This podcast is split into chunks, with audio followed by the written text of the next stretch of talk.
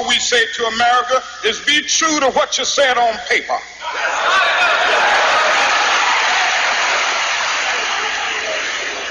If I lived in China or even Russia or any totalitarian country, maybe I could understand some of these illegal injunctions.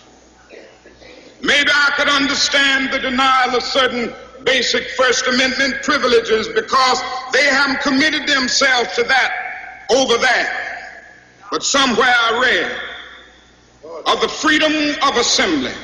Somewhere I read of the freedom of speech.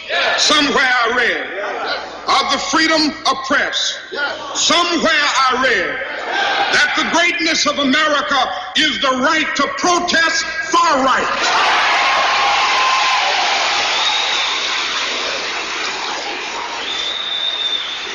So just as I say we aren't going to let any dogs or water hoses turn us around, we aren't going to let any injunction turn us around.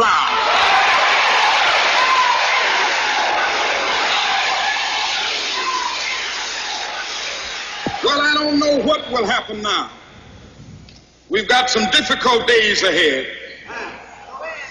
But it really doesn't matter with me now because I've been to the mountaintop.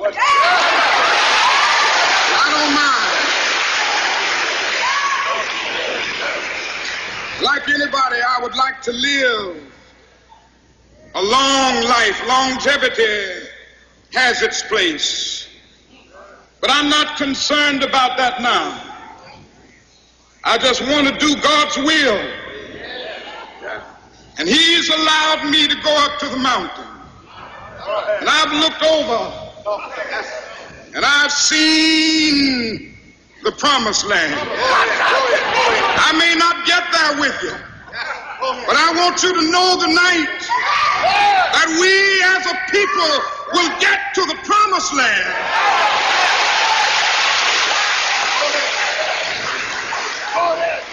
So I'm happy tonight. I'm not worried about anything. I'm not fearing any man. Mine eyes have seen the glory of the coming of the Lord.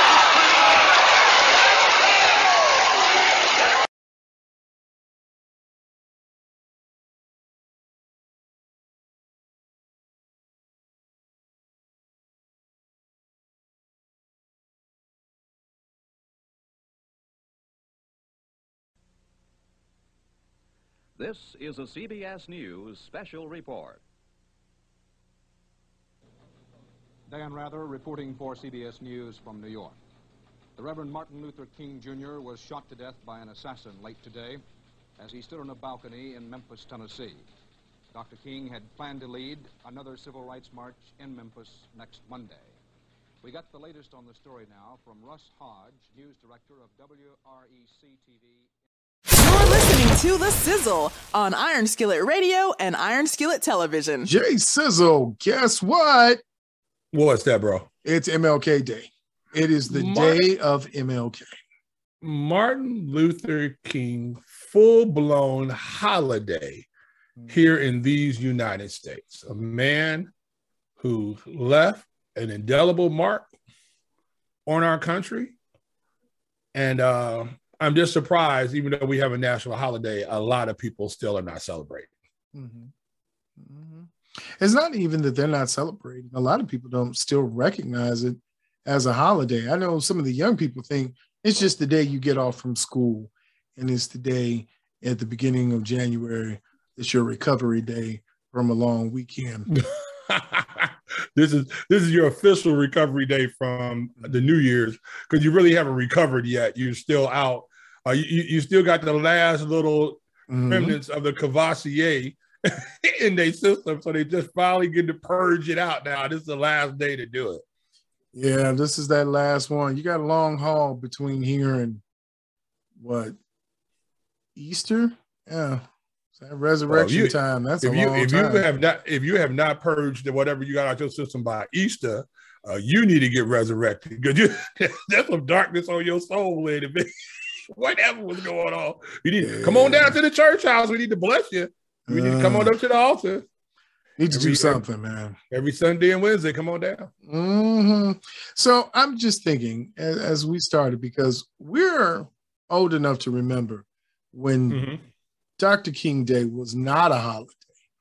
Uh, Right. When there was a fight for it, you remember seeing the struggle that it was not only in Congress but in Mhm. state legislatures for this to happen.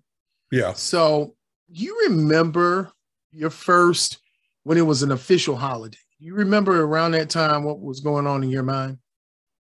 Um, it was just a lot of um, pride, and it was like finally, you know, um, Martin Luther King is, has been a revered person in the history of the United States in our in our very recent short term history, but he's also been a person that's been very polarizing because of Martin Luther King. You had the remnants, not the remnants, but the resurgence of the Muslim doctrine in the United States. You had um, uh, you had Malcolm X, you had uh, Wallace Muhammad, you had those people who were in the backgrounds of the Black American fight, but they weren't really in the forefront. And once you had Martin Luther King, who came in uh, with his nonviolent um, dogma, basically, you saw more people in the United States get involved, especially more white people get involved into the struggle. And I think that's where you saw it make the turn from being just a sidebar to it becoming something right on the main dinner plate of the United States is something that had to be dealt with. That was race relations and equality in America. And I think that's one thing, the legacy of Martin Luther King was that he was able to bring this to the forefront. Um, I don't know if we would be in the position that we are in today had not Martin Luther King took the nonviolent approach. You know, it's amazing. I was watching a special on Marilyn Monroe, and it's very interesting. You don't really. I was saying Marilyn Monroe was funny. She reminded me of a attractive version of Lucille Ball, and to the point is that she was funny. People never knew how funny she was. You didn't look Uh-huh. at the comedic side of Marilyn Monroe that really opened the door for other venues for her to get more exposure. In fact, she was doing things that the Kardashians use now, using the media to really promote herself. Right.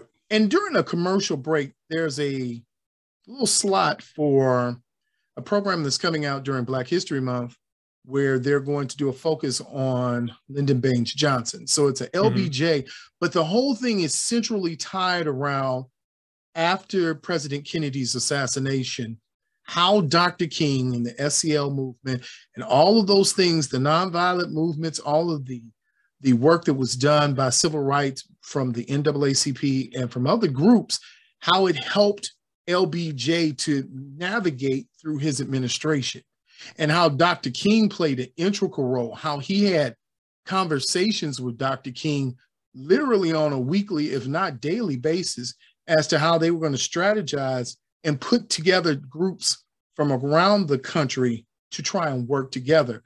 And it speaks to how impactful Dr. King was.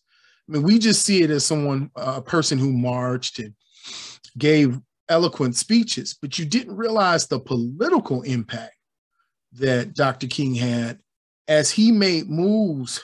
Because we're thinking, what Malcolm X was assassinated in 63, and then Dr. King uh, was assassinated in 68, if I'm correct.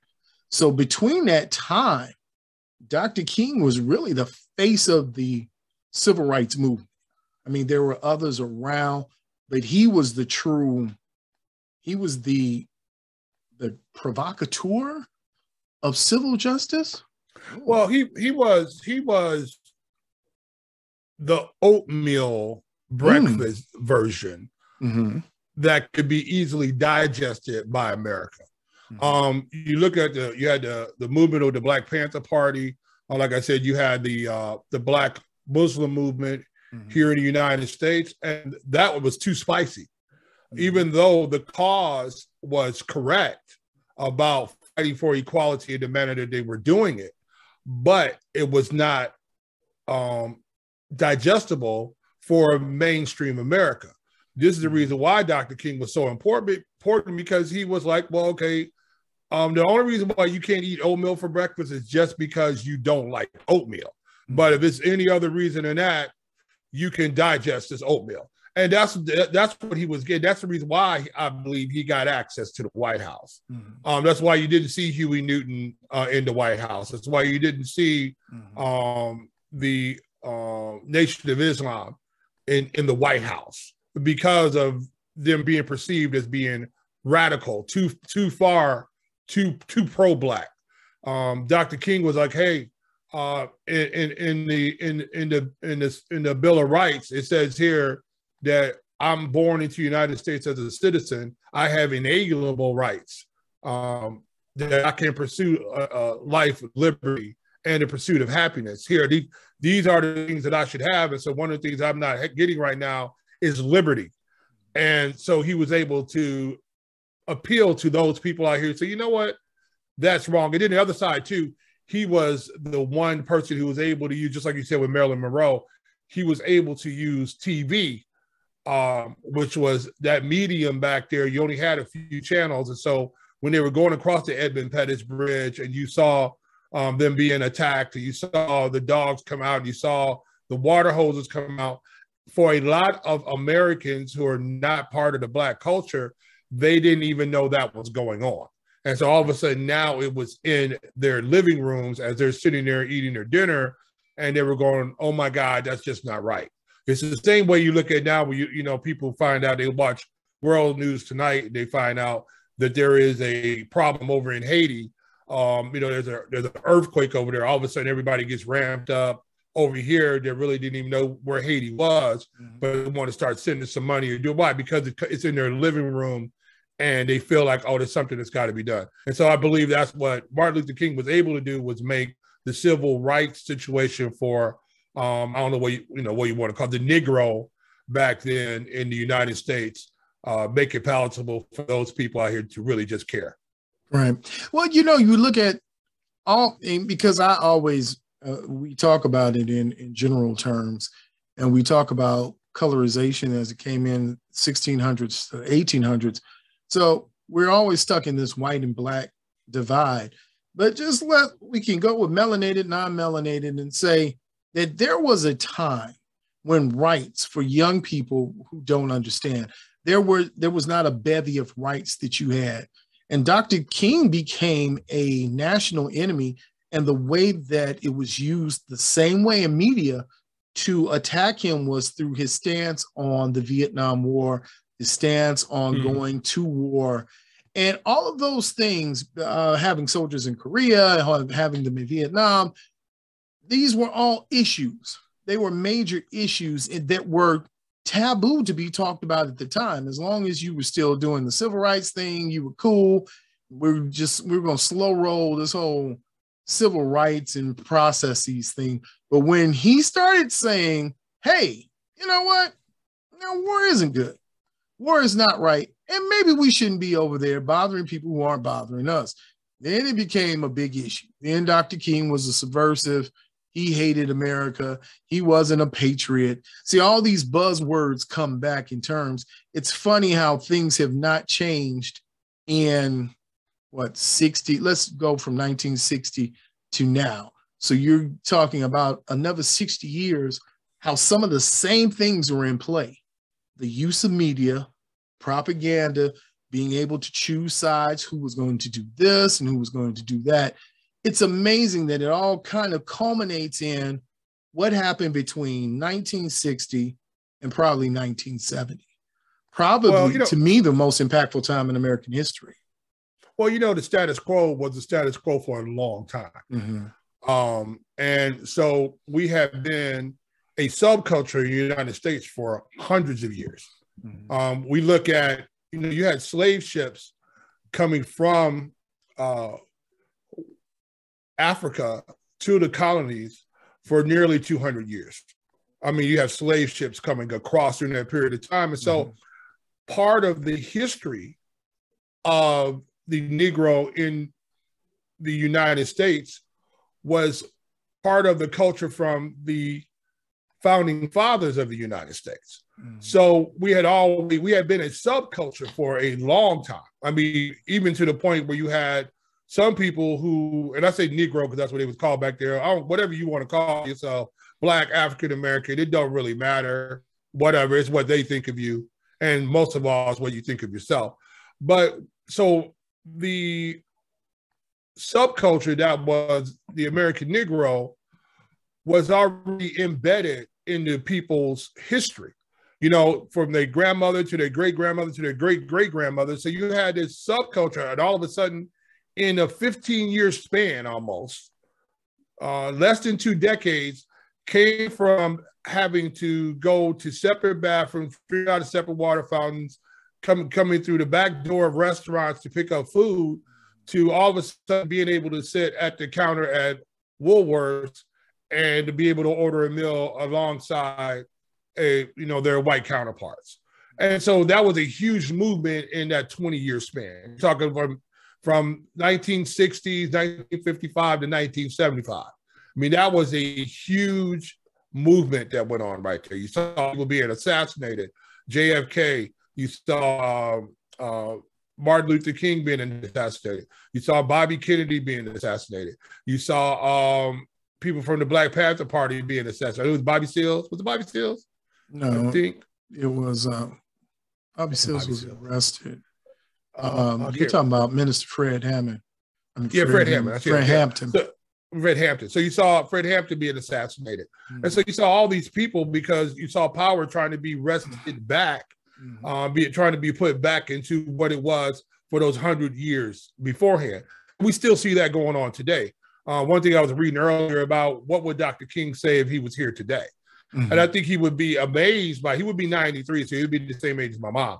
Hmm. So um what would he say about today? Well, I think he would be amazed at the progress that has been made, Mhm. but I also think he would be dismayed at the you know inappropriateness, and that's the only word I could think of right now. I know it doesn't fit of the education system for African Americans in urban areas that Mhm. how they're just not being set up for to have a successful uh, life in the United States because they're not getting your basic education to be able to compete in the workforce. Uh, if you look at our public schools in urban areas, especially um, predominantly black areas, and if you look at those schools the way they function, and then if you go to other uh, areas um, that are not black, and they're public schools and you see how their schools are ran, you you can see a decided difference all around the country, um, which I think is systematic to tell you the truth because you see it everywhere.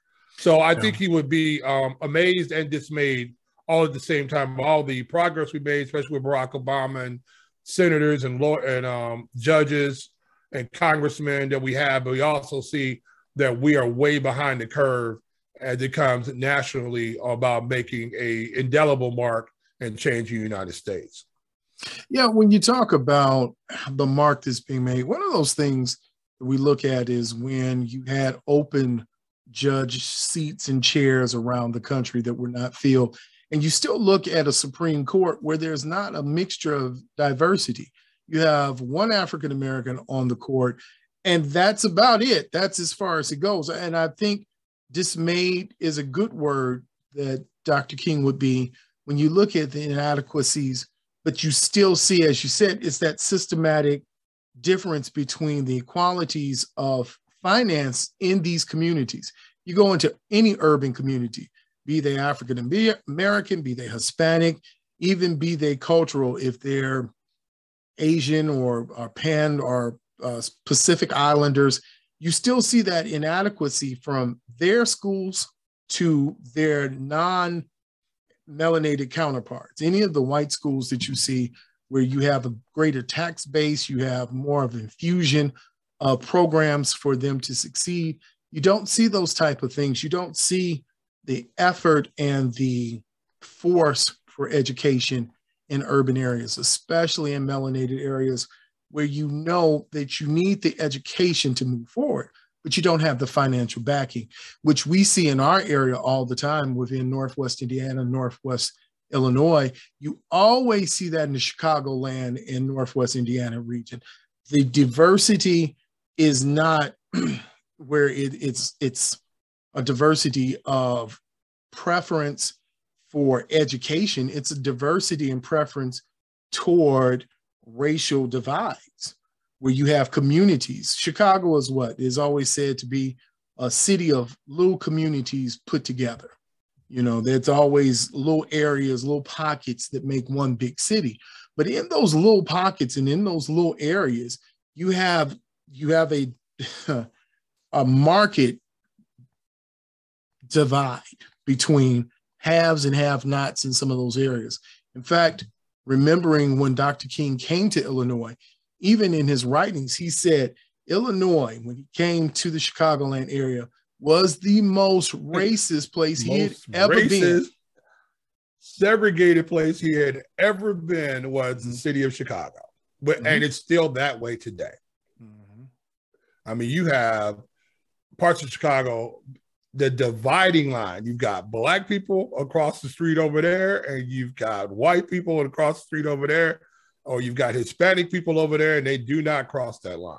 Mm-hmm. Um, you know, you got have, got very few communities that are integrated, and only reason, and a lot of times they're around educational areas like the DePaul area, like um, University of Chicago, um, places like that. But when you start getting where those major universities are not there, you start seeing that we get stay very segregated again.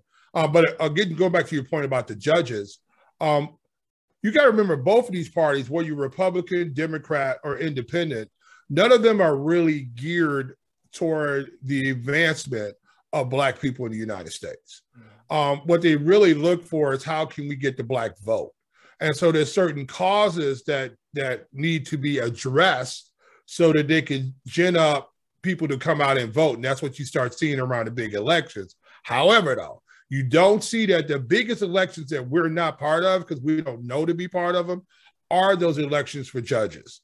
You mm-hmm. very seldom do you people come down in there and they vote a straight Democrat ticket or they vote a straight Republican ticket, and you have no idea what those judges, how they rule. You have no idea what's going on.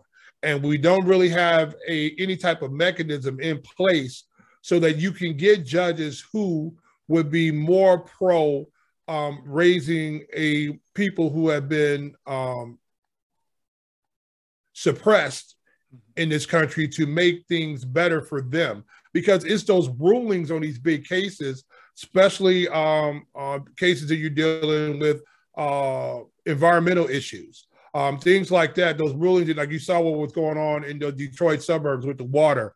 Um, you saw so many things happening in these communities that it should not be happening in. And it's those big rulings by those judges that makes a big difference about are will those big major companies care about dumping or building on a contaminated waste site? Because a lot of times what they'll do, they'll put money aside. They know they're going to make X amount of money over here. We're going to get sued. So we're already figuring that, you know, we put money in the coffers over here. It's only going to cost us, uh, it's going to cost us $1 to make 10. I'll take that all day long. So sue us, but we're good to go. We don't really care about your lawsuits. And if that's the case, we have enough lawyers that we can wait you out. It doesn't really matter. You know, so um, that's the one thing about our, our the judgeships. That's a big problem. And we don't have a mechanism in our communities to know which judge would be best for us. And that is the most important thing, I think, in our voting um, that we need to get better at is finding out what are these judges doing and how can we um, affect that because you'll start seeing things change a little bit more. Uh, but also, and another point I want to make right quick too, you can tell um, what they think about the community, the uh, African American community, by the commercials that are on your television programs. If you look up, you know the ones. If you look through uh, black television shows that come out, the comedies they put out, the mind-numbing things that they put out. I mean, Blackish came out, which was uh, I didn't like it at first, but when it did start going, um, they did hit some really good um, episodes in there about the black community. But if you start looking at who are the advertisers on these shows, and a lot of times you see it as fast food uh, restaurants, it's um, clothing, it's all consumer based product. But you don't see E Trade um, putting a commercial out. You don't see Ameritrade putting a commercial out on Blackish. You don't see Webull putting out. Uh, you don't see cryptocurrencies advertising on here because the only reason why they don't advertise on there because they don't believe those people are going to use their services. I remember one time I was listening to urban radio, and I want to say it was Western Union, and a commercial came on a black radio station that said if you need to put some money on the, your books for for for your person in prison, you can use us to do that. It was something like that, and I was and my mouth just fell open. You're not going to you're not going to hear that on the uh the the uh top 40 easy listening uh rock stations. You're not, and I, I'm sure, and they have as many people in jail in that community. You don't understand, but this is what they think about your community when they advertise like that because they don't think they say, okay, you're going to buy over here. You're not going to go trade stocks. You're not going to go uh, do a number of other things like that that the rest of America is doing. But you will go to McDonald's. You will go eat fried chicken. You will um, go to Spotify. You know, and so you're just saying you're just a consumer based um, entity and not something that's going to move the uh, needle um, politically unless we want you to move the needle. And then when that comes up, then we'll bring up a case or something like that, get everybody upset and get you out of voting again. So um, you still, a lot has changed in the United States, but a lot hasn't changed still. Mm-hmm. You know, it's funny. I have a quick story. There was a young man I pulled up to White Castle, um, and it was right around election time. So it must have been primary time. It wasn't general. I think it was, no, maybe it was general. Um, and uh, he had, I had my sticker on and something. And I asked him, I said, Did you vote, young brother? And he said, Oh, no, bro. You know, I don't vote in them things like that. I don't get involved in that. You know, I ain't worried about, they don't listen to my voice anyway. I said, Well, young brother, do you understand I said, let me ask you this real quick. Have you been to jail? Have you been to county? Have you been locked up? Have your people been locked up? He's like, yeah, man. I said, mm-hmm. I said, do you know the judge that locked you up? Or, no. I said, do you know that judge's perspective? Do you know what they think about your community? Do they, do they have any plan for your community? I said, see, when you're looking at voting now, you're looking at not just what you don't make the decision nationally, but locally, you make all the decisions that who's in your community, who's best serving your community. These are the things you help to decide. And I think when we look at Dr. King Day, we have to look at the community as a whole. What was his perspective? What was, if you haven't read one of Dr. King's books, you're doing yourself a disservice. I, one of my favorite Dr. King's is Chaos or Community. Where do we go from here?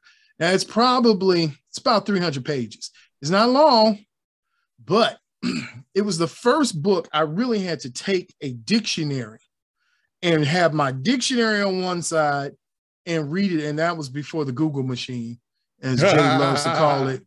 I it was so impactful and it was so in depth that you really had to get the mind of Dr. King was so great that you really had to get involved in in finding out his lexicon and finding out what was in his his word base to get a full understanding but everything he talked about in that book is still manifesting itself 60 years later and the problems and the difficulties we're having and as you said jay when you don't understand your voting power when you don't understand where you stand in your community or how your community stands then there's a problem and this is one of the things that while we're looking at Dr. King Day as a nice holiday to relax, it's also a day of reflection. This was also that time when I remember when I was younger, you always went to an ecumenical uh, uh, lecture or speech or something at church. There was always a program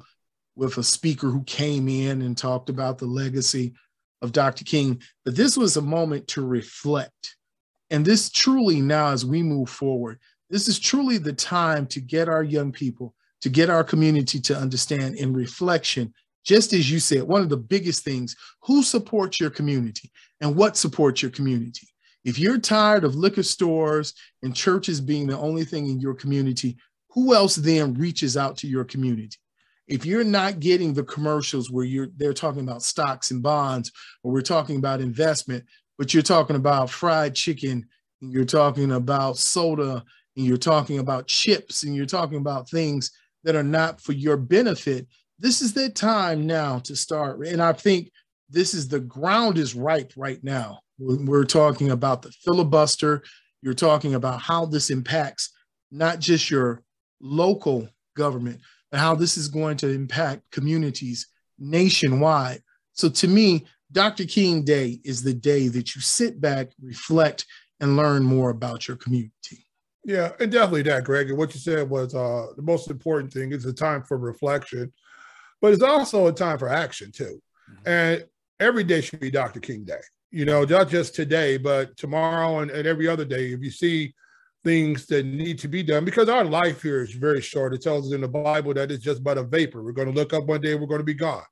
I know I look at myself here. I got another birthday spinning around the corner here in a minute or 2 mm-hmm. and uh, it looks. It, it, I just remember last year I was running stadium stairs and, and doing all those type of things, and now I look up a, a fly the stairs. I go, oh, all right, here we go. You know. So the thing is, time time waits for no one, and uh, if you're going to make some type of mark out here, um, start making it because time is going by quickly, and if you want your um situation to be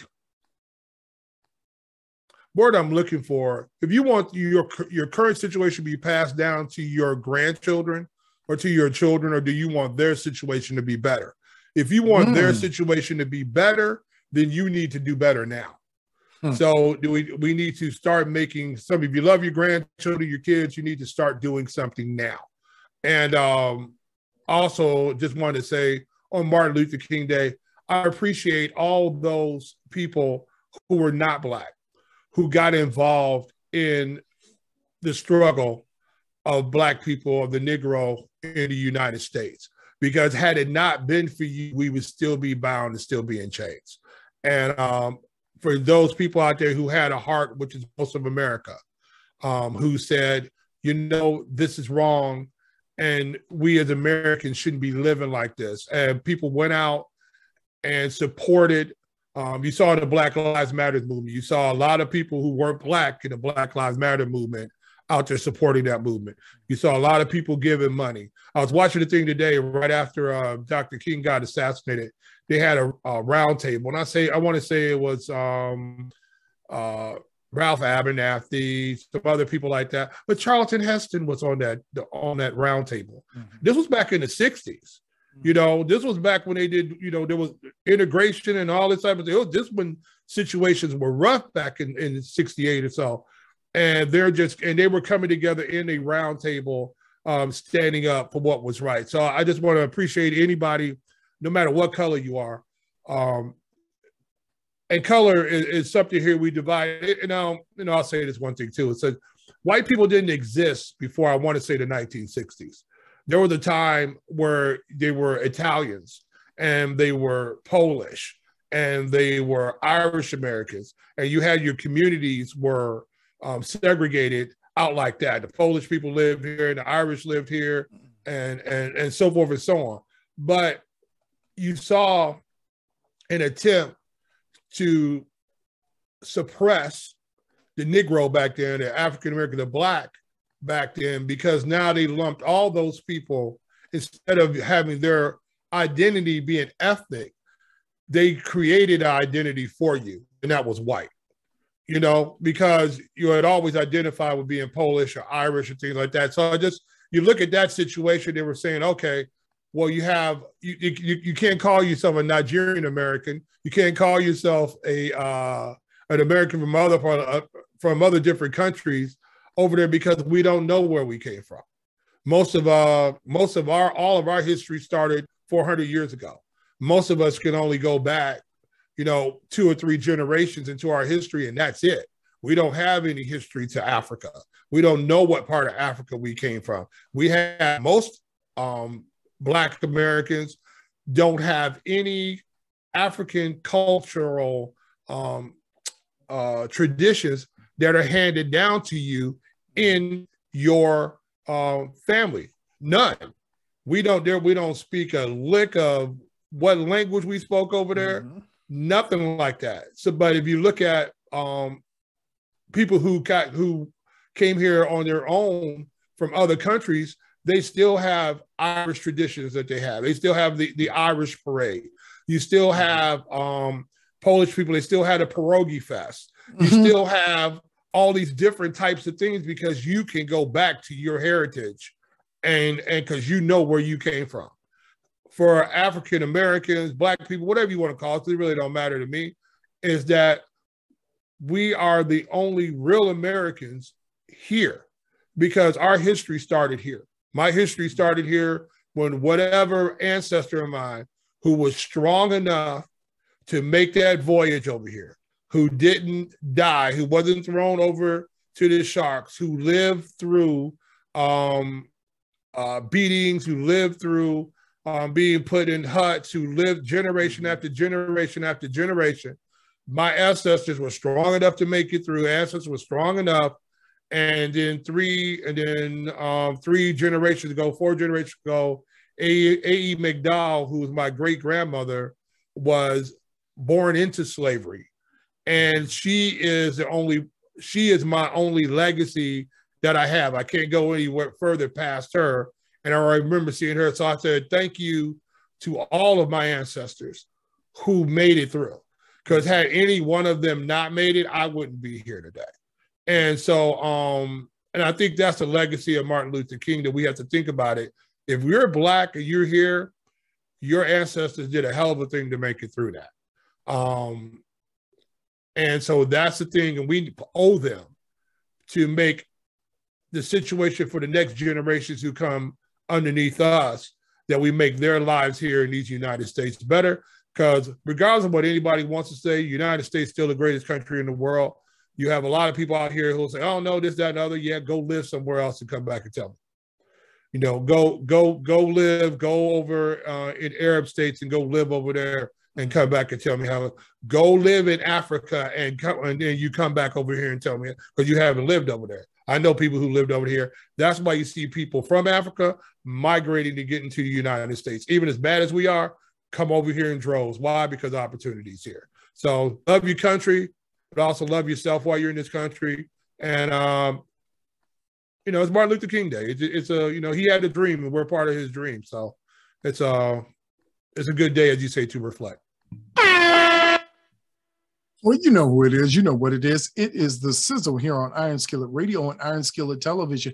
And before we get out of here, I'd like to send some condolences to some families. I, it's so many passings that's happened, but before recording, I found out that Les Grobstein of the score passed this weekend. Oh. And so we want to send condolences and our love to his family and to his friends and you know, it's just one of those things, as we talked about remembrance.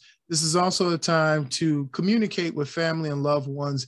If you have someone you haven't spoken with, you're off today. Give them a call. Tell them, hey, how you doing? Absolutely. It's Dr. Absolutely. King Day. I want to make things right with you.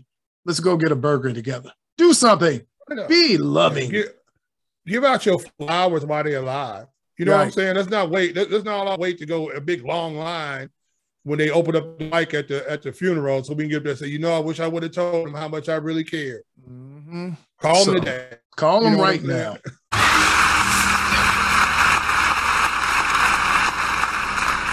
yes, if you want to say that I was a drum major, say that I was a drum major for justice. Say that I was a drum major for peace. I was a drum major for righteousness. And all of the other, not matter. I won't have any money to leave behind. I won't have the time and luxurious things of life to leave behind. But I just want to leave a committed life behind. And that's all I want to say. If I can help somebody as I pass along, if I can cheer somebody with a wild song, if I can show somebody he's traveling wrong, then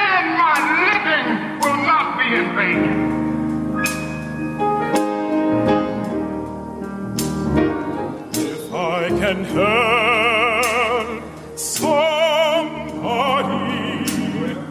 as I pass along, if I can cheer somebody with a word oh, or song, if I can show somebody his trust.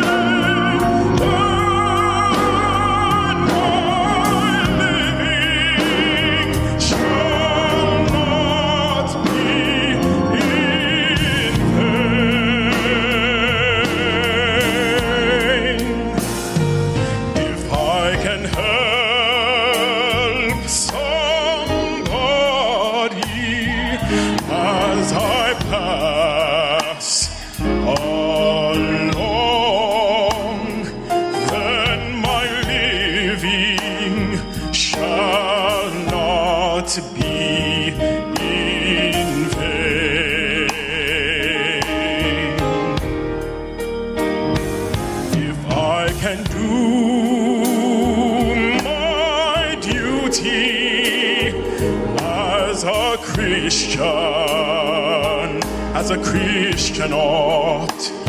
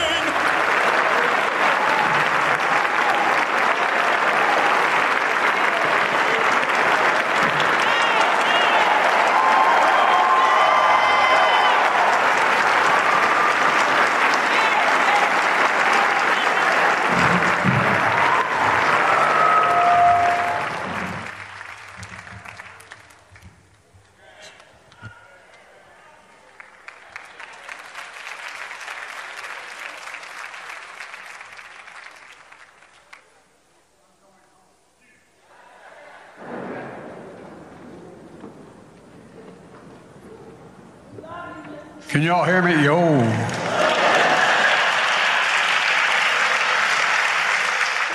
I've spoken before parliaments, kings, queens, leaders of the world. I've been doing this for a long time, but this is intimidating following. Incredible.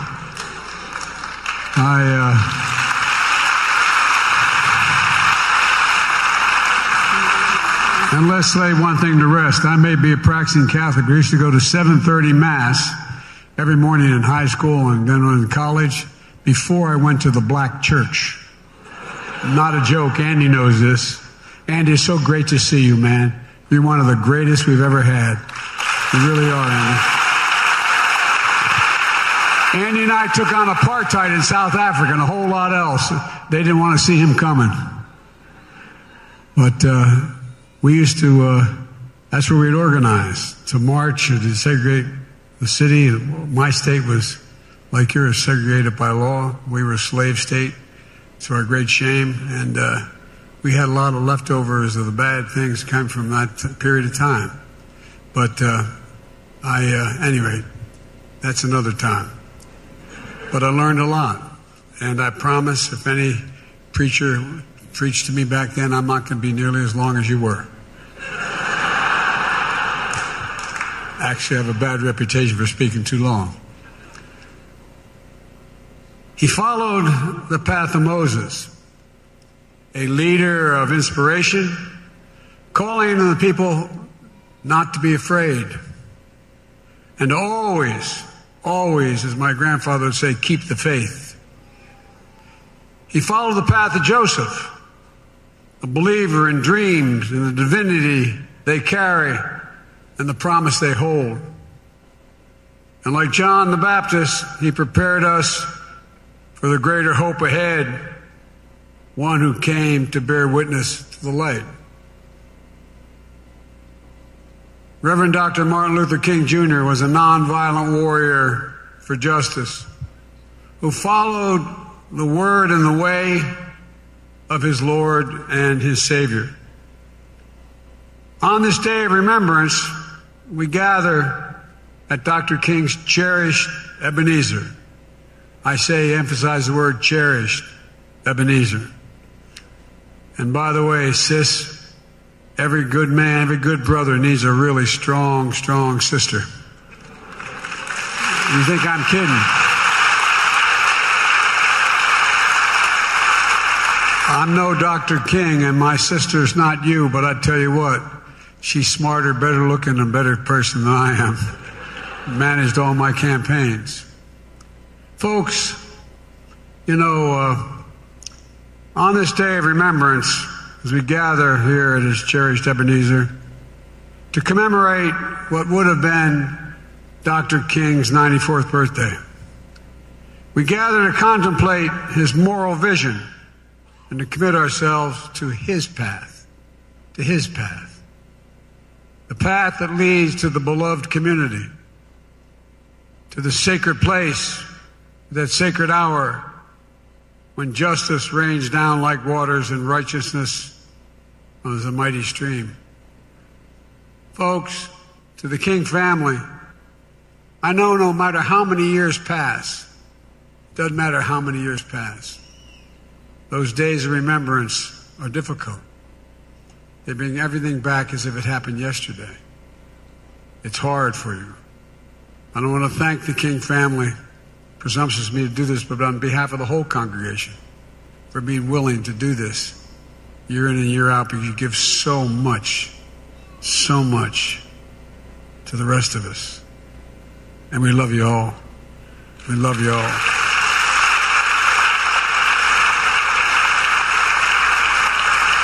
To fully honor Dr. King, we have to pay tribute to Mrs. Coretta Scott King, who we dearly miss. She led the movement that created the King holiday and so much more. In my view, this is her day as well.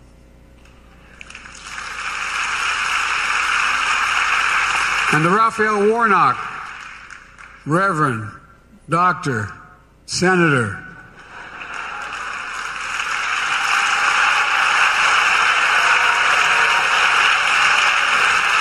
Congratulations on your historic victory.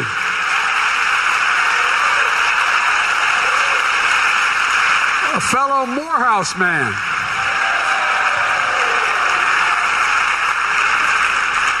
I've come to know a lot of Morehouse men.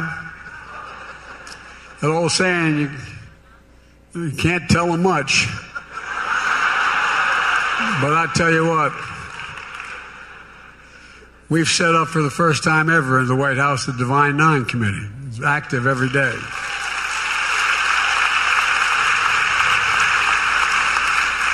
And I watch how the other graduates pick on the Morehouse men. You stand in Dr. King's pulpit and you carry on his purpose. And this service doesn't stop at the church door. It didn't with Dr. King, it doesn't with you, it doesn't with the vast majority of you standing sitting before me. I want to thank you for the honor of inviting me to be called to America's America's Freedom Church. And thank you to this congregation and to all the distinguished guests, elected and unelected officials that are here today, who've done so much over so many years, and so many young people are going to do so much more than we were able to do. What's your name, honey? Well, it's good to see you. Maybe I can have a picture with you when, before I leave, okay? Is that all right?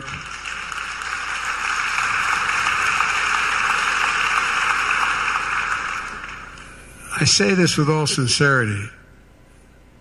I stand here humbled, being the first sitting president of the United States to have an opportunity to speak at Ebenezer Sunday service.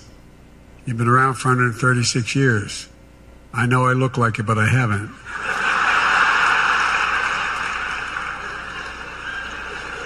I'm God fearing thanks to my parents and to the nuns and priests who taught me in school, but I, I am no preacher. But I've tried to walk my faith as all of you have. I stand here inspired by the preacher is one of my only political heroes. I've been saying, and Andy's heard me say it for years, I've two political heroes my entire life when I started off as a 22 year old kid in the East Side as the Civil Rights Movement and got elected to the United States Senate when I was 29. I wasn't old enough to take office. And I had two heroes Bobby Kennedy. I admired John Kennedy, but I could never picture him at my kitchen table. But I could Bobby. And no malarkey, Dr. King. Dr. King. And uh, the fact is that, uh, you know, I stand here at a critical juncture for the United States and the world, in my view. We're at what I've, some of my colleagues are tired of hearing me saying, but we're at what we call an inflection point. One of those points in world history where what happens the last few years will happen the next six or eight years is going to determine what the world looks like for the next 30 to 40 years. It happened after World War II. It's happening again. The world is changing. There's much at stake. Much at stake. And you know, the fact is that this is the time of choosing. This is the time of choosing. Direct choices we have. Are we a people who will choose democracy over autocracy?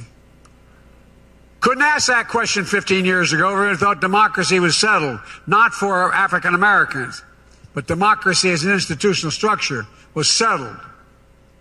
But it's not. It's not. We have to choose a community over chaos. Are we the people are going to choose love over hate? These are the vital questions of our time and the reason why I'm here as your president. I believe Dr. King's life and legacy show us the way we should pay attention. I really do. Dr. Martin Luther King was born in a nation where segregation was a tragic fact of life. He had every reason to believe, as others of his generation did, that history had already been written that the division would be America's destiny. But he rejected that outcome. He heard Micah's command to do justice, love mercy, and walk humbly. And so often, when people hear about Dr. King, people think of his ministry and the movement were most about the epic struggle for civil rights and voting rights. But we do well to remember that his mission was something even deeper. It was spiritual. It was moral. The goal of the Southern Christian Leadership Conference, which Dr. King led, stated it clearly and boldly, and it must be repeated again now, to redeem the soul of America. I'm not joking. To redeem the soul of America. What, what is the soul of America? Easy to say, but what is the soul of America? Well, the soul is the breath, the life, the essence of who we are. The soul makes us us. The soul of America is embodied in the sacred proposition that we're all created equal in the image of God. That was the sacred proposition for which, for which Dr. King gave his life the sacred proposition rooted in Scripture and enshrined in the Declaration of Independence. The sacred proposition he invoked on that day in 1963 when he told my generation about his dream. A dream in which we're all entitled to be treated with my father's favorite word dignity and respect. A dream in which we all deserve liberty and justice. And it's still the task of our time to make that dream a reality because it's not there yet.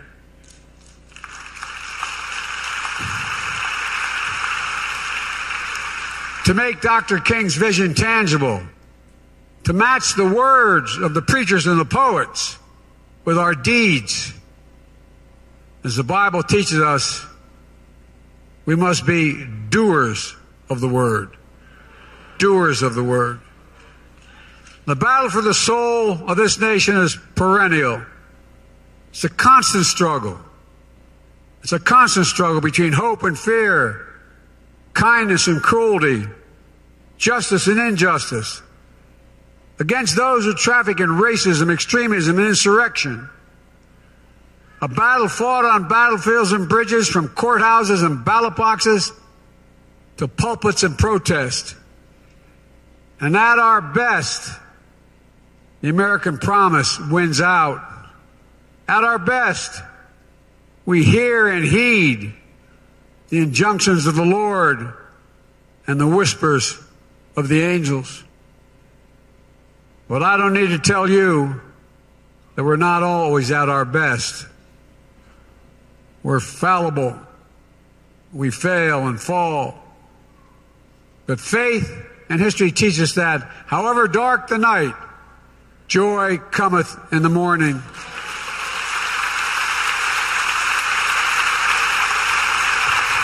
And that joy comes with the commandments of Scripture.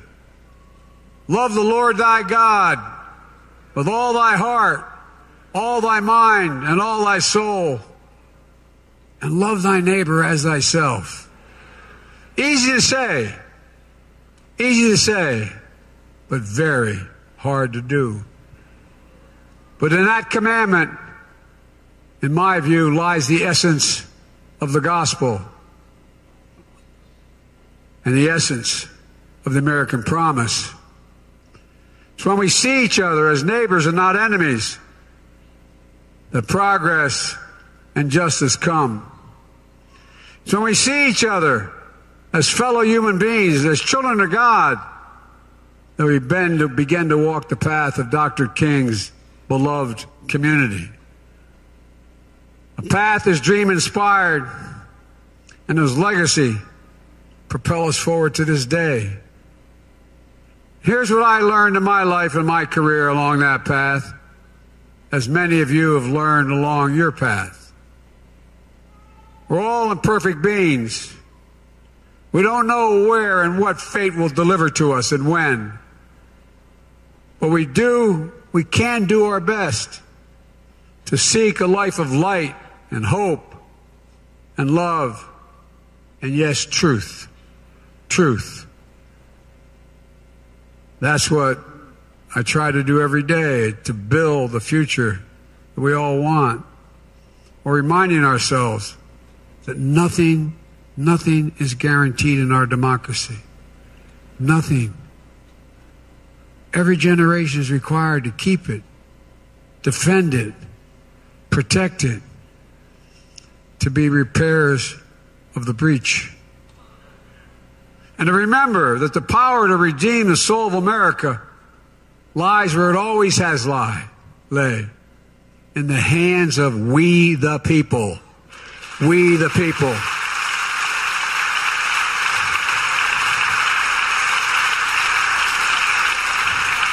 I was vividly reminded of that truth on the south lawn of the White House. I believe you were there, both of you, both your senators. On the south lawn of the White House with our Vice President Kamala Harris and hearing these words, and I quote It took just one generation from segregation to the Supreme Court of the United States, end of quote. Those are the words of Kajan, Kajan, Ketanji Brown Jackson, our Supreme Court Justice. Took just one generation from segregation to the Supreme Court of the United States. As I told folks at the time, she's smarter than you are. As Dr. King said, give us the ballot and we will place judges on the bench who will do justly. And we are. That's the promise of America, where change is hard but necessary. Excuse me. Progress is never easy, but it's always possible. And the things do get better on our march toward a more perfect union. But at this inflection point, we know there's a lot of work that has to continue on economic justice, civil rights, voting rights, on protecting our democracy. And I'm remembering that our job is to redeem the soul of America. Look,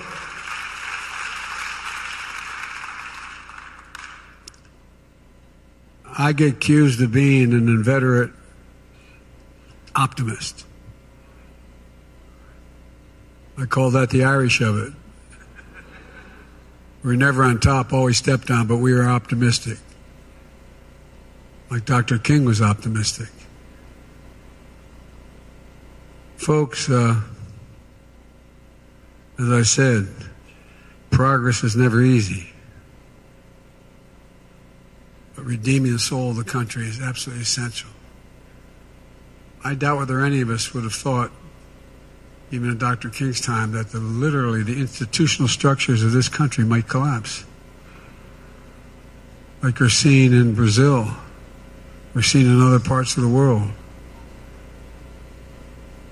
Folks, I'll close with this, with a blessing I see today. In the Oval Office, and many of you have been there, been there in my office. You get to set it up the way you want within reason.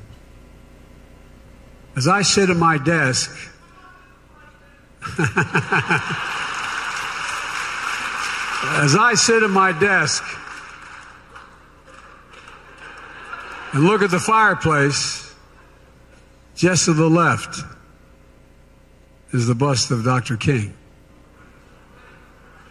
It's there in that spot on purpose. Because he was my inspiration as a kid. He does know where we should go. I ran for three reasons. I said I wanted to restore the soul of America. I wanted to rebuild this country from the bottom up and the middle out. And I wanted to unite it. And not far from him, if you look about 40, 50 degrees to the right, there is another statue, another bust of Rosa Parks. People ask me, why? I say, and I put in my words, she just say, I've had enough. I've had enough. Folks, uh, I often think of the question that Dr. King asked us all those years ago. I think it's important you all remember, but I think it's important the nation remember it. He said, Where do we go from here? That's a quote. Where do we go from here? Well, my message to the nation on this day is we go forward. We go together. When we choose democracy over autocracy, a beloved community over chaos, when we choose believers in the dreams, to be doers, to be unafraid, always keeping the faith. Every time I walk out of my Irish Catholic grandfather's home up in Scranton, Pennsylvania, his name was Ambrose Finnegan. And he'd yell, Joey, keep the faith. My grandmother, no, Joey, spread it. Spread the faith. No, I'm serious. Is a Catholic rosary I have on my wrist. One my son had on the day night he was dying. The point is, there's hope. There's always hope. We have to believe. And ladies and gentlemen, that was Dr. King's path in my view. Path to keeping the faith. And it must be our path. Folks, for God's sake, this is the United States of America. The United States, there's nothing beyond our capacity. Nothing beyond our capacity if we set our mind to it. And ladies and gentlemen, we're a land of dreamers and a land of doers. Nothing's beyond our capacity. And the gospel song that Dr. King loved, as I understand, he always told he did. We've come too far from where we started. Nobody told me that the road would be easy. I don't believe he brought me this far to leave me. He did not go this far to leave me. My fellow Americans, I don't think that Lord brought us this far to leave us. I really don't. My word. And ladies, my fellow Americans, God bless Dr. Martin Luther King and his family. And based on his one of his favorite hymns, Precious Lord, take my hand through the storm, through the night, and lead me on to the light. May God bless you all, and let's go find the light. We can do this. A new day is dawning in Boston. A sculpture being unveiled in Boston Common called The Embrace. It was inspired by a photo of Dr. Martin Luther King Jr. and Coretta Scott King after he'd been awarded the Nobel Peace Prize in 1964. What's striking to me about it is of all of the images that you could have selected, you chose this one.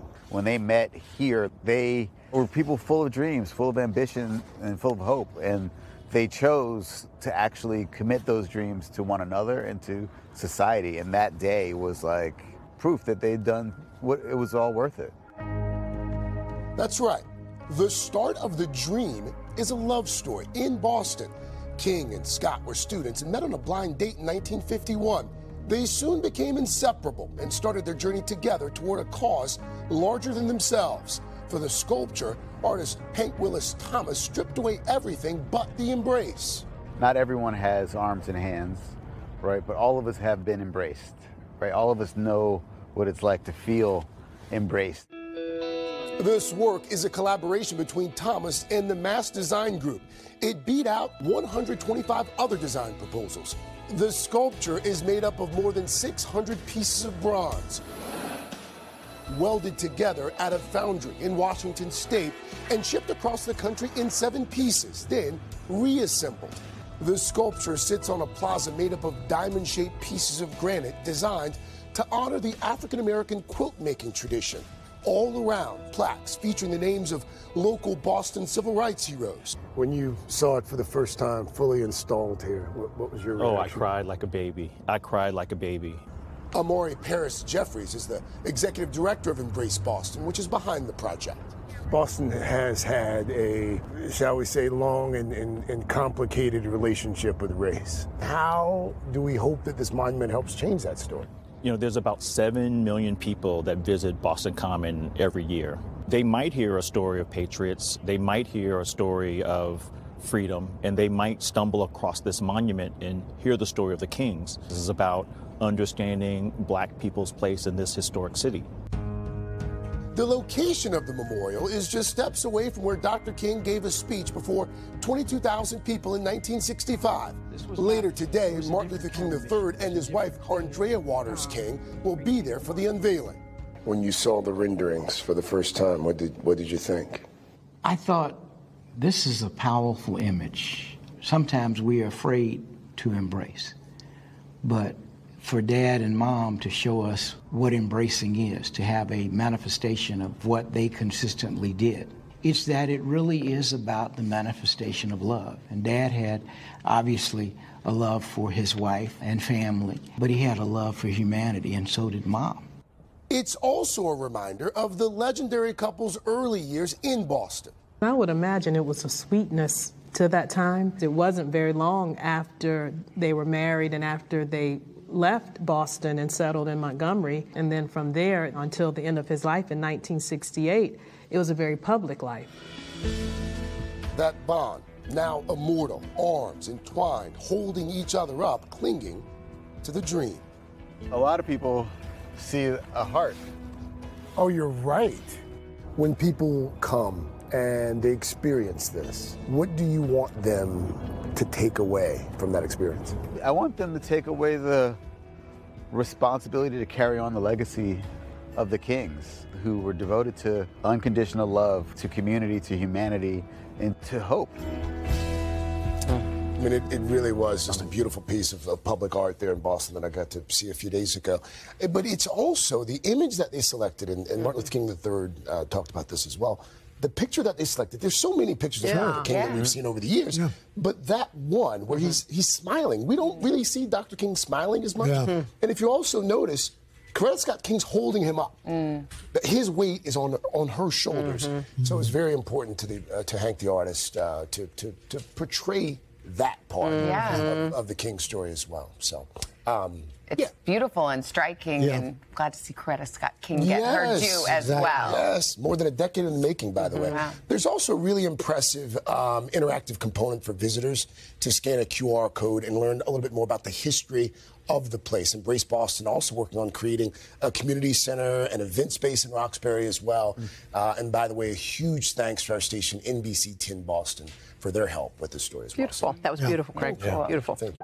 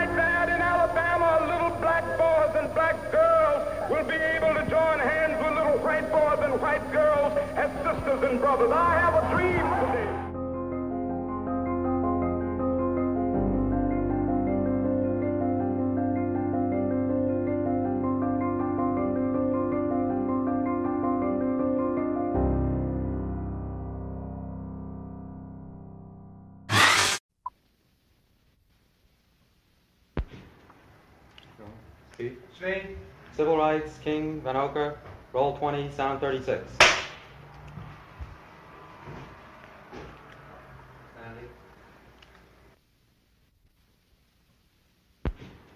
Dr. King, this church is as good a place as any to go back over your commitment to the civil rights movement. When you went out from here into university and then you went to Montgomery, Alabama and started the bus boycotts there, what was the philosophy of the civil rights movement as you saw it then, more than 10 years ago? Well, I would say then the philosophy was that we must go all out to use legal and nonviolent methods to gain full citizenship rights uh, for the Negro people of our country. Of course, uh, that particular struggle and that philosophy centered on breaking down all of the barriers of legal segregation. So I would say that in that period, uh, the basic thrust for the gaining of citizenship rights for Negroes uh, was to end uh, the humiliation surrounding the whole system of legal segregation. Dr. King, was there something peculiar to the place where you started and the kind of people you attracted? I mean by that, there was a strong attachment on the part of your parishioners in Montgomery to the church. They were older people, weren't they? Yes, I would say by and large they were older people who uh, participated in the boycott because they were the ones using the bus, bus more than anybody else. And uh, Montgomery was a community predominantly church-centered, uh, so that uh, it was very easy to get to the vast majority of Negroes because they were in some way connected with a church in the community. Sir, in addition to your commitment to the idea of nonviolence, wasn't it also the only thing you could do, the white community having the monopoly on violence, that if you had tried violence, they would have met it with violence? It was the only device open to you, wasn't it? Well, I'll put it another way that uh, morally, I was led to nonviolence because I felt that it was the best moral way to deal with the problem. We were seeking to establish a just society. And uh, it was my feeling then, and it is my feeling now, that uh, violence is certainly much more uh, socially destructive and it creates many more social problems than it solves. So I was led to nonviolence for deep moral reasons. Now, there is no doubt about the fact that in our struggle in Montgomery and all over the United States for that matter, nonviolence is also practically sound. Uh, it would just be impractical for the Negro to turn to violence. He has neither the instruments nor the techniques of violence. We are about 10 or 11 percent of the total population of the nation, and I would say we're about one tenth or one percent of the firepower. So it would just be totally impractical and unwise and unrealistic for the Negro to think of violence. Well, I saw this in the beginning in uh, Montgomery, but this wasn't the basic reason that I uh, turned to nonviolence and that I believed in it as a philosophy. I turned to it because I felt that it was the morally excellent way to deal with the problem of racial injustice in our country. Is there something about nonviolence that made it, and I use that in the past tense, that made it more useful among Southern Negroes than the ghetto Negroes of the North? I wouldn't say there's uh, anything that makes it more useful to uh, Southern Negroes. I think it is true that uh, we've had more nonviolent movements in the South because uh, the problem for many years was more crystallized and, in a sense, more visible in the South. Uh, we didn't have many civil rights activities on a massive scale in the North until three or four years ago. So I would say that uh, we just haven't had a chance to experiment on a broad scale with nonviolence in the northern ghetto. I have the feeling that nonviolence is as applicable uh, and workable in the northern ghetto as it is uh, in the south. Now, there's a larger job there. Uh, the frustrations at points are much deeper. The bitterness is deeper. And I think that's because in the South we can see pockets of progress here and there. We've really made some strides that are very visible, and every Southern Negro knows that he can do things today that he couldn't do four or five years ago. Wherein in the North, uh, the Negro sees only retrogress, uh, and he doesn't find it as easy to get his vision centered on his target, the target of opposition, as he does in the South. Consequently, this is made for despair and at many points cynicism, a feeling that you can't win. And it simply means that we've got to develop in the North a massive job of organization and mobilizing forces and resources to deal with the problem in the urban ghettos of the North, just as we've done it in the South. Well, in the South, particularly in Alabama, you had visible villains Jim Clark, Bull Connor, cattle prods, police dogs. But in the North, you don't have those visible villains. Isn't it hard to get your people aroused and directed at something that isn't visible? Well, that's exactly right, and this is what I was saying when I said it's harder to see a target. Uh, in the South, in the nonviolent movement, we were aided always, on the whole, by the brutality of our opponent.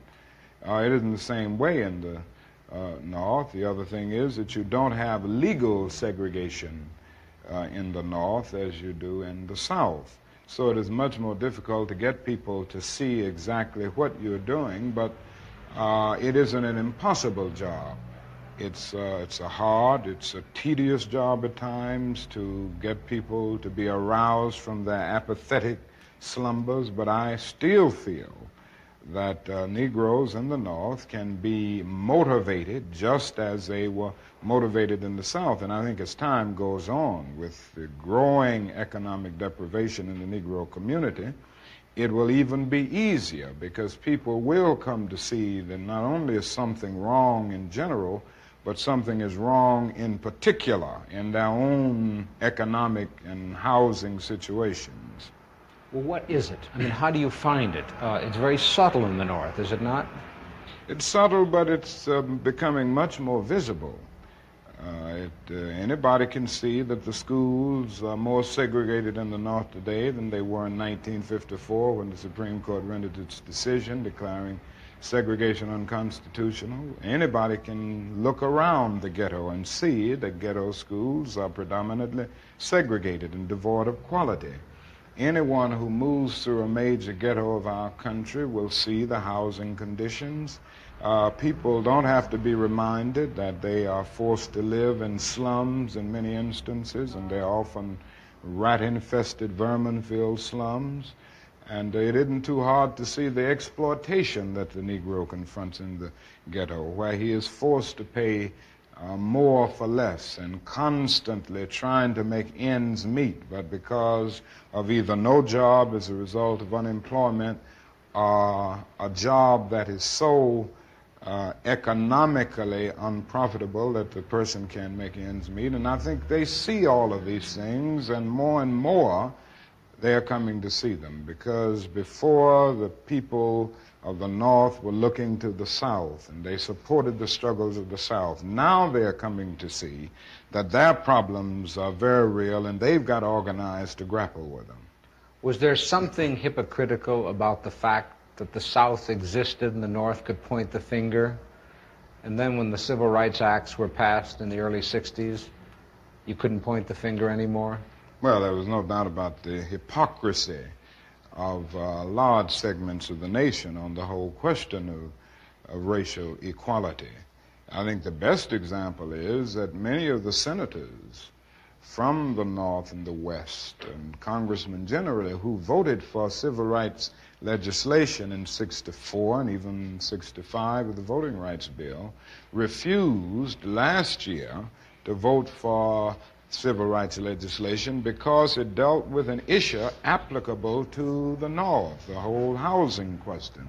And uh, this, it seems to me, was the greatest expression of the hypocrisy of uh, many of our citizens and many of the senators and congressmen of the North. But isn't that part of the dilemma now? That people knew that Negroes were being, being denied what was guaranteed to them by the Constitution, by the fact that they were citizens of this country. Then, when they were given those rights, do you feel the white community said, well, we've given them all that we have, now it's up to them? Well, I think the dilemma is much deeper, and I think uh, one during this period of transition has to be very honest with America. And honesty impels me to admit that America has uh, broad racist elements still alive. Racism is still uh, existing in American society in many areas of the society, North and South. And the other thing is that there has never been a single, solid, determined commitment of large segments of white America on the whole question of racial equality.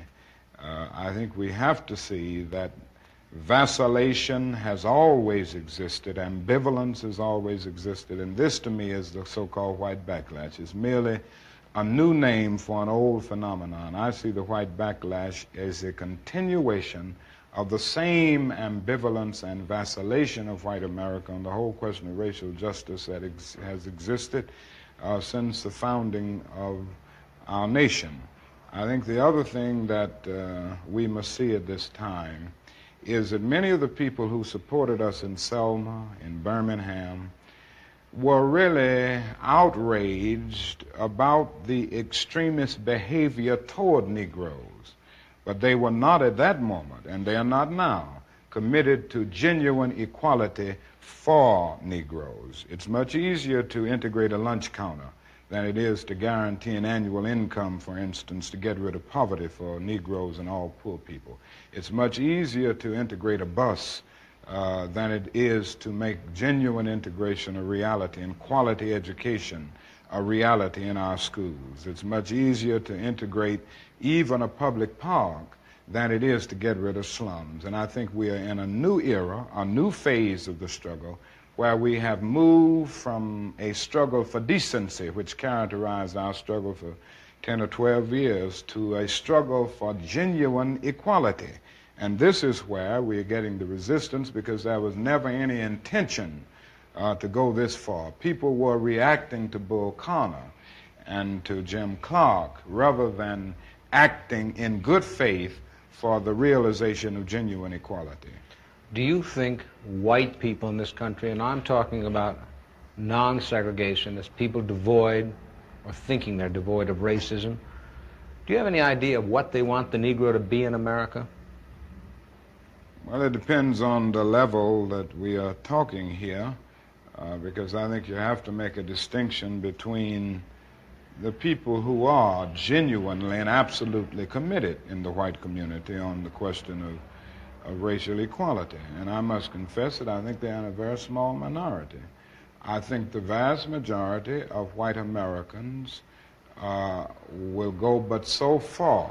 It's a kind of installment plan for equality, and uh, they are always looking for an excuse uh, to go but so far. Why are they looking for the excuse? What is it about the Negro? I mean, every other group that came as an immigrant somehow, not easily, but somehow got around it. Is it just the fact that Negroes are black? That's a part of it, and growing, that grows out of something else. You can't thingify anything without depersonalizing that something. If you use something as a means to an end, at that moment you make it a thing and you depersonalize it. The fact is that the Negro was a slave in this country for 244 years. That act, uh, that was uh, a willful thing that was done. The Negro was brought here in chains, treated in very inhuman fashion. And this led to the thingification of the Negro. So he was not looked upon as a person. He was not looked upon as a human being with the same uh, status and worth as other human beings. And the other thing is that human beings cannot continue to do wrong without eventually uh, rationalizing that wrong. So slavery was justified morally, biologically, uh, theoretically, scientifically, everything else. And it seems to me that white America must see that no other ethnic group has been a slave on American soil. Uh, that is one thing that other immigrant groups haven't had to face. The other thing is that the color became a stigma. American society made the Negro's color a stigma, and uh, that can never be uh, overlooked. So I think these things are absolutely necessary. The other thing is that America freed the slaves in 19, I mean 1863 through the Emancipation Proclamation of Abraham Lincoln, but gave the slaves no land or nothing in reality, and as a matter of fact, to, to get started on. At the same time, America was giving away millions of acres of land in the West and the Midwest, which meant that there was a willingness to give the white peasants from Europe an economic base. And yet it refused to give its black peasants from Africa, who came here involuntarily in chains and had worked free for 244 years, any kind of economic base. And so emancipation for the Negro was really freedom to hunger. It was freedom uh, to the winds and rains of heaven. It was freedom without food to eat or land to cultivate, and therefore it was freedom and famine at the same time.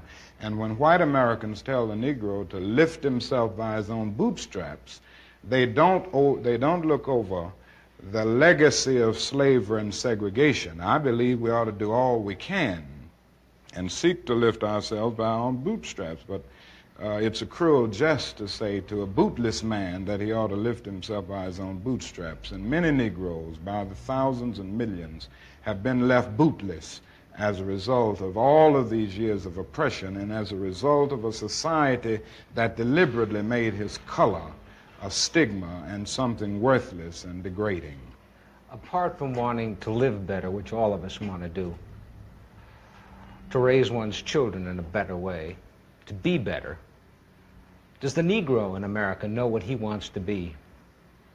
I'm convinced that uh, almost every Negro in this country, other than those who have been so scarred by the system that they've become pathological in the process, and we all have to battle with pathology. Nobody really knows what it means uh, to be a Negro unless one can really experience it.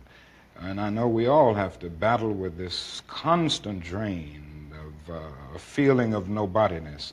But in spite of this, uh, I think the vast majority of Negroes in this country know that they want to be people, they want to be men, they want equality, period. It just boils down to that. And we haven't been able to be people. We haven't been men because of all of the uh, conditions that we've lived with and the syndrome of deprivation surrounding conditions, whether it's in housing, uh, in the economic area, or in schools, or in the vicious credit practices that we face in the ghetto, and all of the problems of closed doors and constant defeats. But uh, in spite of all this, I think we all know uh, basically that we want to be men. We want to be persons judged not on the basis of the color of our skin, but on the basis of the content of our character. But you know that many young Negroes don't want anything that smacks of the American white middle class. But do they want something that smacks of whatever is the black middle class? Or do they just not want bourgeois values, which, after all, are the basis of this democracy? Well, I think uh, we have to see what they are saying. I would be the first to agree that uh, integration does not mean giving up everything that has an Afro American taint, so to speak, a background. I think there are certain unique things within any culture and certain cultural patterns that when you get to the process of amalgamation, can really lift the whole culture. And it seems to me that integration at its best is the opportunity to participate in the beauty of diversity. I think the other thing that we've got to see is that these young people are saying that there must be a revolution of values in our country. As Jimmy Baldwin said on one occasion, what advantage is there in being integrated into a burning house? And I feel that uh, there is a need for a revolution of values in America because some of the values that presently exist are certainly out of line with the uh, values and the idealistic structure uh, that brought our nation into being. Unfortunately, we haven't been true to these ideals, and many of the values of uh, so called white middle class society are values uh, that need to be reviewed and uh, re-evaluated, and in a real sense, they need to be changed. So I think the young people in the Negro community who are raising these questions are raising some very profound questions about our total society. In other words, they are saying that there must be a restructuring of the architecture uh, of our society where values are concerned. And with this, I would agree with. So, in the quest for integration, I think we can offer our whole nation something because there are three evils in our nation. It's not only racism, but economic exploitation of poverty would be one, and then militarism. And I think, in a sense, and in a very real sense, these three are tied inextricably together, and we aren't going to get rid of one without getting rid of the other. When you stood on the Lincoln Memorial that day in August, 63, and you said, I had a dream, did that dream envision that you could see a war in Asia preventing the federal government doing for the Negroes, preventing the society doing for the Negroes that which you think had to be done? No, I didn't envision that then. I must confess that that period was a great period of hope for me. And uh, I'm sure for many others all across the nation, many of, of the Negroes who had about lost hope, saw a solid decade of progress in the South. And uh, in 1954, which was, uh, I mean, 64, 1963, nine years after the Supreme Court's decision to be in the March on Washington, meant a great deal. It was a high moment, a great watershed moment. But I must confess that uh, that dream that I had that day has at many points turned into a nightmare. Now, I'm not one to lose hope. I keep on hoping. Uh, I still have faith in the future. But I've had to analyze many things over the last few years, and I would say over the last few months. I've gone through a lot of soul searching and agonizing moments.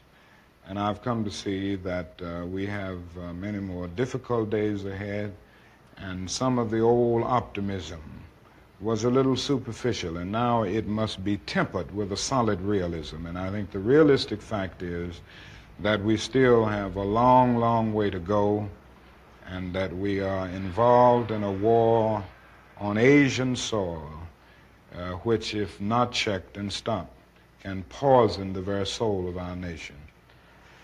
Dr. King, even if there had not been a war in Asia, would you still not have had this nightmare insofar as the Negro movement for equality then touched on two things that the white community holds sacred their children and their property? Oh, I have no doubt that we would have encountered great difficulties, great problems of resistance if the war had not uh, been in existence. So that I'm not going to say that all of our problems will be solved if the war in Vietnam is ended. But I do say that the war makes it infinitely more difficult to deal with these problems. Uh, when a nation becomes obsessed with the guns of war, uh, it loses its social perspective and programs of social uplift suffer. This is just a, a fact of history, so that we do face many more difficulties uh, as a result of the war. It's much more difficult to really arouse a conscience during a time of war. I noticed the other day, some weeks ago, a Negro was shot down in Chicago, and it was a clear case of police brutality.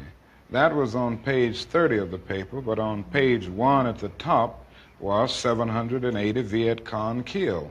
That is something about a war like this that makes people insensitive. It dulls the conscience. It strengthens the forces of reaction. And it brings into being bitterness and hatred and violence. And it strengthened the military industrial complex of our country. And it's made our job much more difficult because I think we can go along with some programs, if we didn't have this war on our hands, that would cause people to adjust to new developments, just as they did in the South. They said they'd never ride the bus with us, blood would flow in the streets, they wouldn't go to school, and all of these things. But when people came to see that they had to do it because the law insisted, they finally adjusted. And I think white people all over this country will adjust once the nation makes it clear that in schools, in housing, we've got to learn to live together as brothers. I think the biggest problem now is that we got our gains over the last 12 years at bargain rate, so to speak. Uh, didn't cost the nation anything. In fact, it helped the economic side of the nation to integrate lunch counters and public accommodations. It didn't cost the nation anything uh, to get uh, the right to vote established. And now we are confronting issues that cannot be solved without costing the nation billions of dollars. Now, I think this is where we're getting our greatest resistance. They may put it on many other things, but we can't get rid of slums and. Does it feel like it's been 50 years? Feels like it was yesterday. It was April 4th, 1968, in Memphis, Tennessee. Before Andrew Young was an ambassador to the world, before Jesse Jackson became a reverend and a groundbreaking political figure. They were two young men dedicated to the cause of equality, led by Dr. Martin Luther King Jr., and it was a chilly Thursday afternoon at the Lorraine Motel. I was talking to him, telling him he needed a coat. And he sort of raised his head to kind of see, test the weather and uh, pow. A single shot to his chin, and King was dead. He was 39 years old. Now, a half century later, Young and Jackson returned to the very spot where their friend and leader was assassinated. His shoes got caught under here, and it knocked him out of his shoes. A photographer who was staying three rooms down snapped this iconic image as King lay dying. Now, we were pointing over there because the police were here they were running over this way, and we were trying to tell them to go back that way. That's where the shot came from. Do you think he heard the shot? I don't think he heard the shot or felt it. I think it was a beautiful death. My first reaction was to be mad, and the second reaction was to say, well, if anybody is entitled to a reward, you have sure earned it. And, you know, take your flight to heaven. Young went on to serve as congressman, as U.S. ambassador to the United Nations, and as mayor of Atlanta. Jackson continued social and political activism and ran for president twice. Every move I made, whether it was a demonstration or running for the presidency, I always felt his spirit, and some way I touched base with him before doing it. Jackson, now 76, and Young, 86, say King did not fear death. And even as they stand on the balcony that was once stained with King's blood, they're convinced that he will never die. I've been to 152 countries. I've never been anywhere where people have wanted to ask me about Martin Luther King. If he'd be 89 years old, he'd be just an old preacher who preached great sermons. His martyrdom is power. His spirit is alive. Victor Blackwell, CNN, Memphis.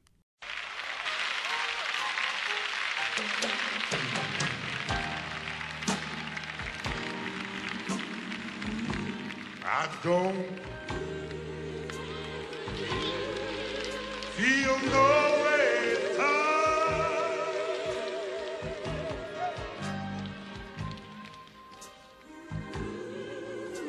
I have come too far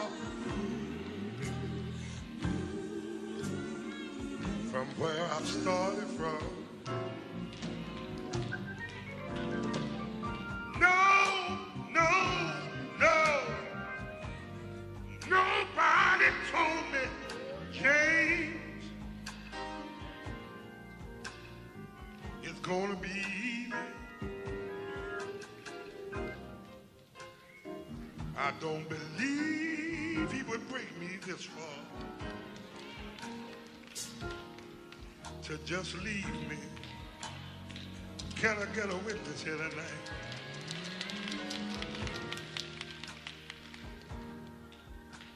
I've been so sick.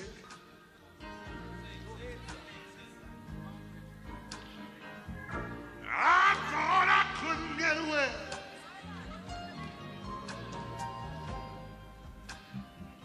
But the Lord came and touched my body. And tonight, I'm able to tell you, He's a doctor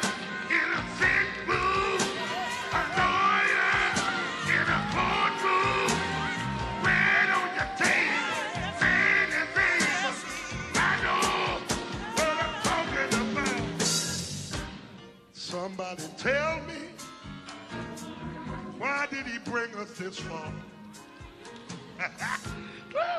if he was going to leave us, can I say it one more time? Will you help me say it? Ah!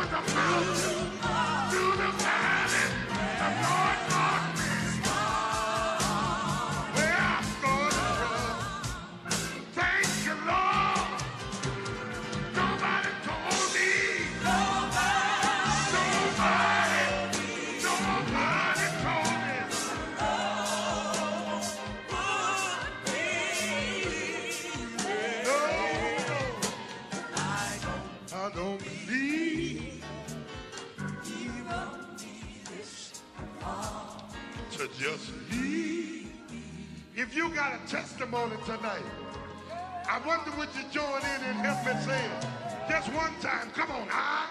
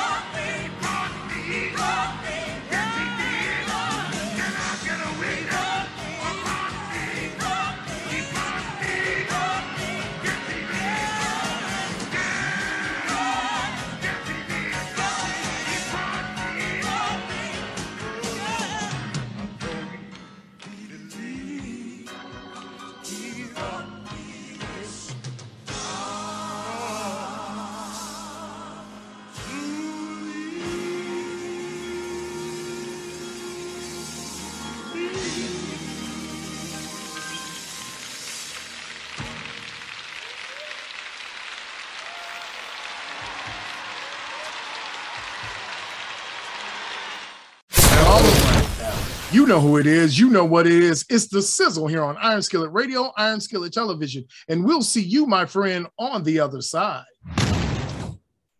Thank you for listening to The Sizzle, the hottest sports talk in the 219, here on Iron Skillet Television and Iron Skillet Radio. That's the question before you tonight. Not if I stop to help the sanitation workers, what will happen to my job? Not if I stop to help the sanitation workers, what will happen to all of the hours that I usually spend in my office every day and every week as a pastor? The question is not if I stop to help this man in need, what will happen to me? The question is, if I do not stop to help the sanitation workers, what will happen to them? That's the question.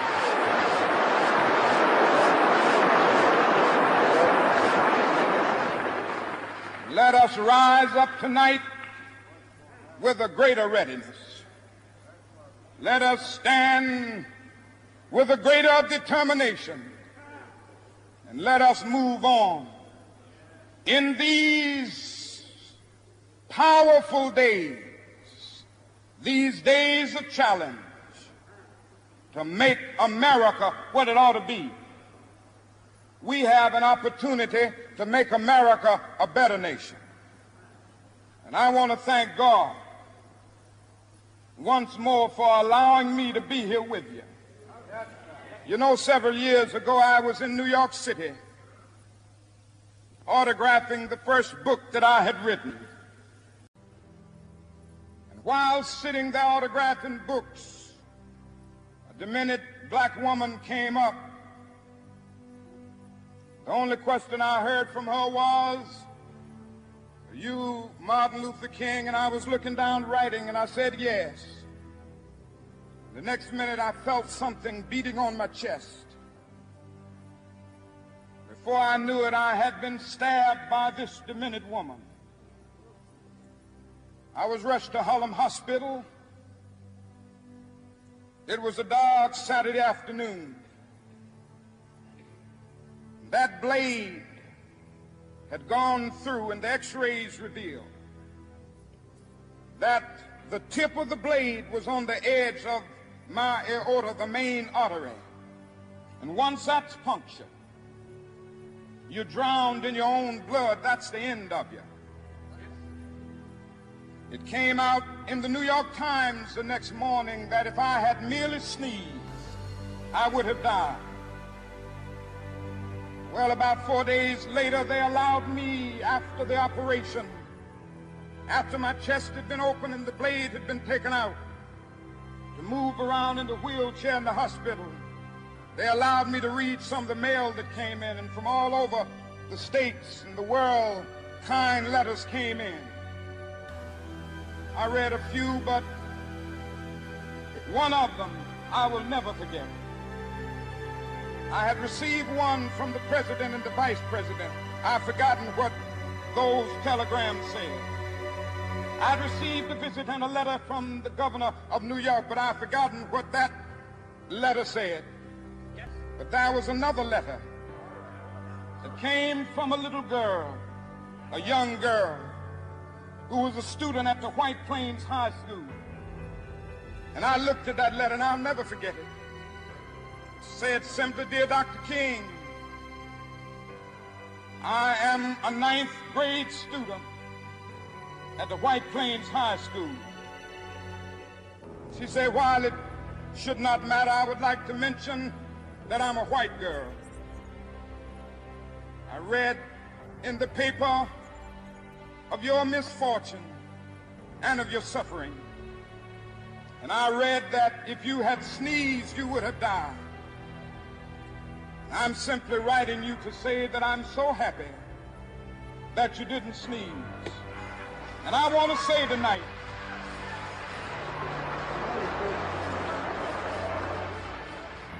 I want to say tonight that I too am happy that I didn't sneeze because if I had sneezed, I wouldn't have been around here in 1960 when students all over the South started sitting in at lunch counters.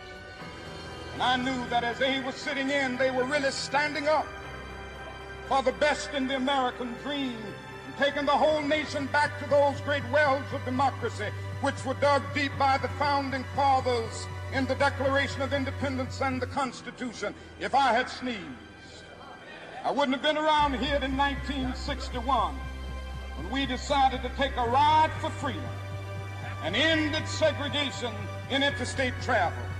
If I had sneezed, I wouldn't have been around here in 1962. The Negroes in Albany, Georgia decided to straighten their backs up. And whenever men and women straighten their backs up, They are going somewhere because a man can't ride your back unless it is bent.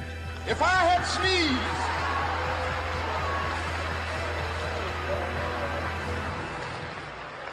I had sneezed, I wouldn't have been here in 1963. The black people of Birmingham, Alabama, aroused the conscience of this nation and brought into being the Civil Rights Bill. If I had sneezed, I wouldn't have had a chance later that year in August to try to tell America about a dream that I had had. If I had sneezed, I wouldn't have been down in Selma, Alabama to see the great movement there. If I had sneezed, I wouldn't have been in Memphis to see a community rally around those brothers and sisters who are suffering. I'm so happy that I didn't sneeze. And they were telling me. Now it doesn't matter now. Really doesn't matter what happens now. I left Atlanta this morning, and as we got started on the plane, there were six of us. The pilot said over the public address system, we are sorry for the delay. But we have Dr. Martin Luther King on the plane. And to be sure that all of the bags were checked. And to be sure that nothing would be wrong on the plane, we had to check out everything carefully. And we've had the plane protected and guarded all night. And then I got into Memphis. And some began to say the threats, or talk about the threats that were out. Or what would happen to me from some of our sick white brothers. Well, I don't know what will happen now. We've got some difficult days ahead. But it really doesn't matter with me now because I've been to the mountaintop. I don't mind. Like anybody, I would like to live a long life. Longevity has its place. But I'm not concerned about that now. I just want to do God's will. And He's allowed me to go up to the mountain. And I've looked over and I've seen the promised land. I may not get there with you, but I want you to know tonight that we as a people will get to the promised land.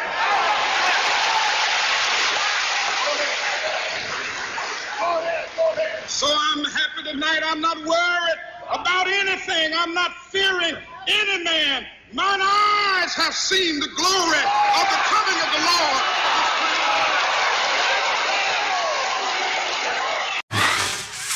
Every now and then, I guess all think realistic about that day, about that day when we will be victimized with what is life's final common denominator. And That's something that we call death. We all think about it, and every now and then I think about my own death, and I think about my own funeral, and I don't think of it in a morbid sense. Every now and then I ask myself, what is it that I would want said? And I leave the word to you this morning. If any of you around when I have to meet my day, I don't want a long funeral. And if you get somebody to deliver the eulogy, tell them not to talk too long. Every now and then I wonder what I want them to say. Tell them not to mention that I have a Nobel Peace Prize. That isn't important. Tell them not to mention that I have three or four hundred other awards. That's not important. Tell them not to mention where I went to school. I'd like somebody to mention that day that Martin Luther King Jr. tried to give his life serving others. I'd like for somebody to say that day that Martin Luther King Jr. tried to love somebody. I want you to say that day that I tried to be right on the wall question. I want you to be able to say that day that I did try to feed the hungry. I want you to be able to say that day that I did try in my life to clothe those who were naked. I want you to say on that day that I did try in my life to visit those who were in prison. I want you to say that I tried to love and serve humanity. Yes, if you want to say that I was a drum major, say that I was a drum major for justice. Say that I was a drum major for peace. I was a drum major for righteousness. And all of the other shallow things will not matter. I won't have any money to leave behind. I won't have the fine and luxurious things of life to leave behind. But I just want to leave a committed life behind. And that's all I want to say. If I can help somebody as I pass along, if I can cheer somebody with a word of song, if I can show somebody he's traveling wrong, then my living will not be in vain. If I can do my duty as a Christian ought, if I can bring salvation to a world once wrought, if I can spread the message as the Master taught, then my living will not be in vain. Yes, Jesus, I want to be on your right or your left side. Not for any selfish reason. I want to be on your right or your left side, not in terms of some political kingdom or ambition, but I just want to be there in love and in justice and in truth and in commitment to others so that we can make of this old world a new world. Fury!